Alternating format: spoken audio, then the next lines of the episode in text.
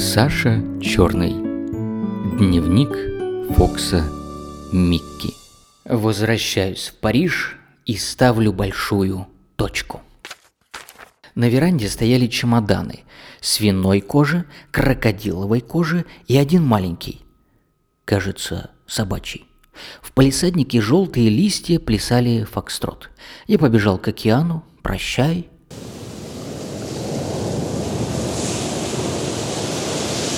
Фи, какой невежливый. С ним прощаются, а он водой в морду. От полотяных купальных будок одни ребра остались.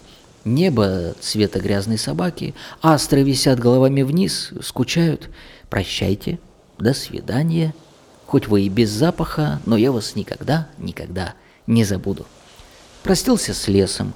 Он, верно, ничего не понял, зашумел, залопотал. Хм, что ему маленький живой Микки. Простился с лавочницей. Она тоже скучная. Сезон кончился, а тухлые кильки так и не распроданы.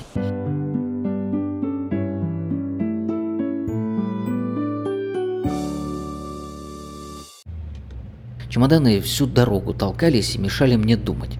Зина, серьезная, как наказанный попугай, выросла, загорела, в голове уроки, подруги и переводные картинки. На меня ни разу не взглянула. И не надо. Ты, больно-то хотелось. Что же за любовь такая по сезонам? Вот подружусь в Париже с каким-нибудь порядочным Фоксом, тогда поглядим.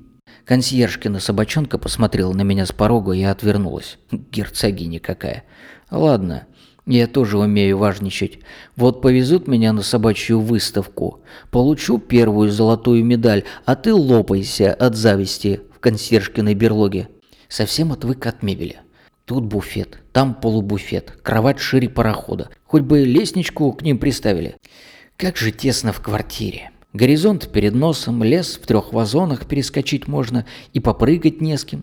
Зина в школе, тропики какие-то изучает, кухарка сердится и все, губы мажет. Вот возьму и съем твою помаду, будешь с белыми губами ходить.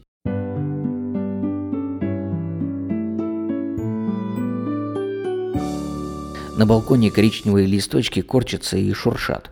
Воробей один к нам повадался прилетать. Я ему булочку накрошил, а он вокруг моего носа прыгает и клюет. Вчера от скуки мы с ним поболтали. «Где ты живешь, птичка?» «А, везде». «Ну как везде? Мам, папа у тебя есть?» «Мама и папа в Сент-Клу улетели». «А что ж ты один тогда делаешь?» «Прыгаю. Над сквериком полетаю, на веточке посижу. Вот ты у меня завелся. Крошками кормишь. Хорошо?» «Ну ладно тебе, ведь осень». «Чудак, да я же весь на пуху, а? О, воробьи дерутся. Эй, подождите, я тоже подраться хочу». И улетел. Дрожу, дрожу, а толку мало. Центральное отопление вчера зашипело, я только спинку погрел, а оно остановилось. Проба была. Через две недели только его заведут на всю зиму. А что же я две недели дрожать должен? Спать хочется ужасно. Днем сплю. Вечером сплю.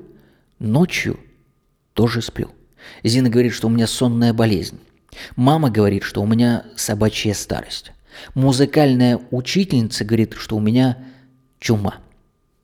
На одну собаку столько болезней, ничего себе. А у меня просто тоска. И тетрадка моя кончается. И писать больше не о чем. Был бы я медведь, пошел бы в лес, лег бы в берлогу, вымазал лапу медом и сосал бы ее до самой весны.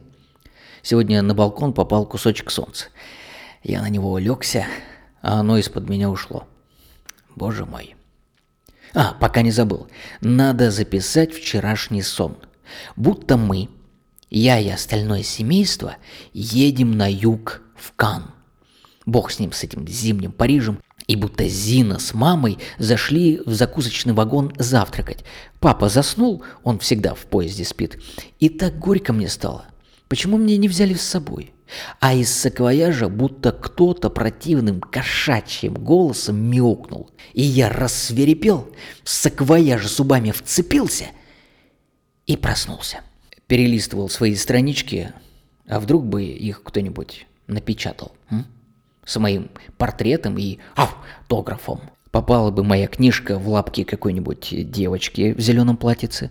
Села бы она у камина с моим чтением, читала бы, перелистывала и улыбалась.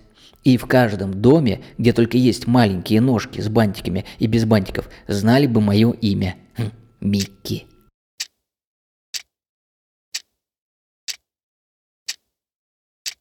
Зина спит. Часы тикают. Консьержка храпит. Я даже через пол слышу.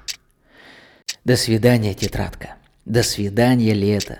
До свидания, дети, мальчишки и девчонки, папа и мамы, дедушки и бабушки.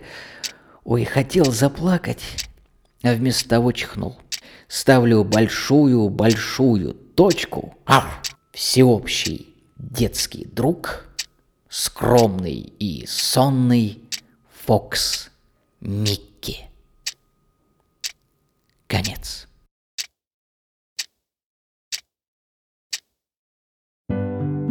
Саша Черный. Дневник Фокса Микки.